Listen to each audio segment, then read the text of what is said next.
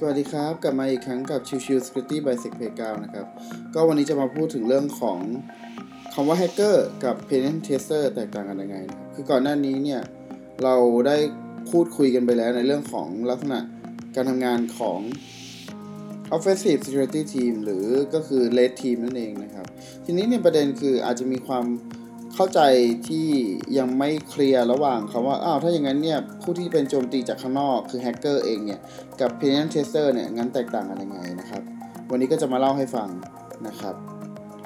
หลักๆสิ่งที่แตกต่างกับแฮกเกอร์กับ penetrant tester นะครับคือต้องบอกก่อนว่าความสะดวกสบายคือ penetrant tester เองเนี่ยเวลาที่จะทำทดสอบจากระบบอะครับจะใช้ IP จริงได้เลย เพราะว่าเนื่องด้วยเราทำอย่างถูกกฎหมายนะครับ ไม่มี การกระทำอะไรที่นอกเหนือจากกฎหมายเลย คือก็คือตามระเบียบกรอบขึ้นมานะครับ ซึ่งก็จะเป็นตาม scope หรือวิธีการที่จะโจมตี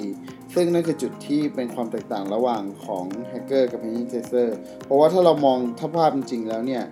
ลองคิดถึงภาพว่า penetration tester เนี่ยมีเวลาจำกัดมีเวลา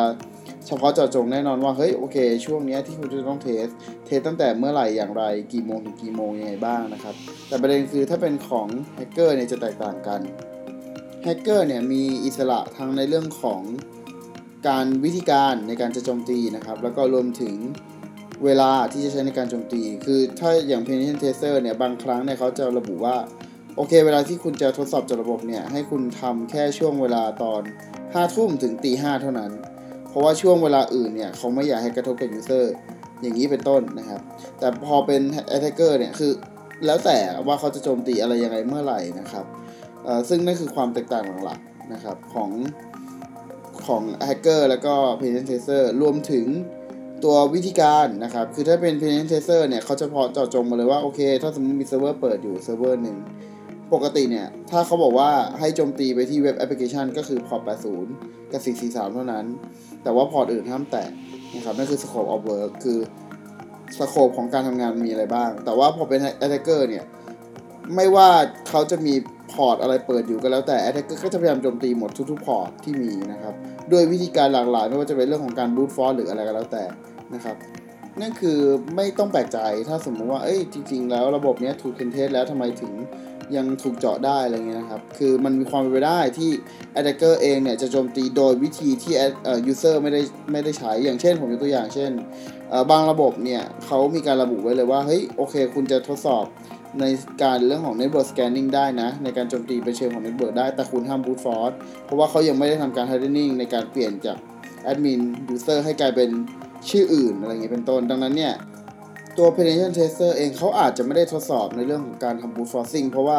กลัวว่าถ้า brute force ไปเนี่ย ตัวของ admin จะถูกล็อกนะครับแล้วซึ่งทำให้กลายเป็นว่าผู้ใช้งานใช้งานไม่ได้อย่างเป็นต้นนะครับ ดังนั้นเนี่ยเขาก็เลยไม่ได้ทำการ brute force แต่ประเด็นคือ Attacker ไม่ได้คิดอย่างนั้นนะครับ Attacker เนี่ยเขามีทั้งอิสระเรื่องเวลา แล้วก็เรื่องของวิธีการดังนั้นเนี่ยถ้าสมมุติว่า แอดมินนั้นถูกล็อก แต่มันก็มีเวลาที่จะถูกปลดล็อกด้วยเช่นกัน คือเช่น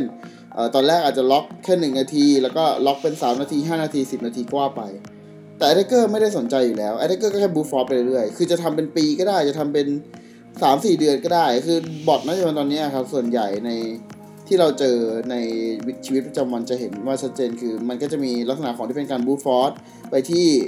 remote service นะครับไม่ว่าจะเป็นเรื่องของ remote desktop หรือว่าจะเป็น Secure Shell เองก็ตาม อันนี้ก็จะพยายาม brute force ไปเรื่อยๆ รวมถึงการโจมตีที่เป็นในเชิงของช่องโหว่ใหม่ๆ ที่มันมักจะมีการ Public เพิ่มเติมอย่างเช่น ช่องโหว่ BlueKeep หรือช่องโหว่ DejaBlue อย่างนี้เป็นต้นนะครับ ซึ่งมันก็มีเกิดใหม่ขึ้นมาเรื่อยๆ ดังนั้นเนี่ยสิ่งที่มันเกิดขึ้นคือแน่นอนมีความเป็นไปได้ที่ระบบนั้นถูก pentest แล้วแต่ก็ยังถูกเจาะได้อยู่ดี เพราะว่าด้วยลักษณะของเวลาที่จะ test เนี่ยมันแตกต่างกันนะครับ โอเค วันนี้ผมฝากไว้เท่านี้ระหว่าง แฮกเกอร์กับ pentester แตกต่างกันยังไงนะครับ ก็เอาไว้ถ้ามีโอกาสเพิ่มเติม เดี๋ยวจะมาเล่าในเรื่องของที่ว่าว่าหมวกแต่ละหมวกของแฮกเกอร์เนี่ย มันจะแตกต่างกันยังไงนะครับสำหรับวันนี้ฝากไว้เท่านี้นะครับ ก็ขอบคุณทุกท่านที่เข้ามาฟังแล้วก็สวัสดีครับ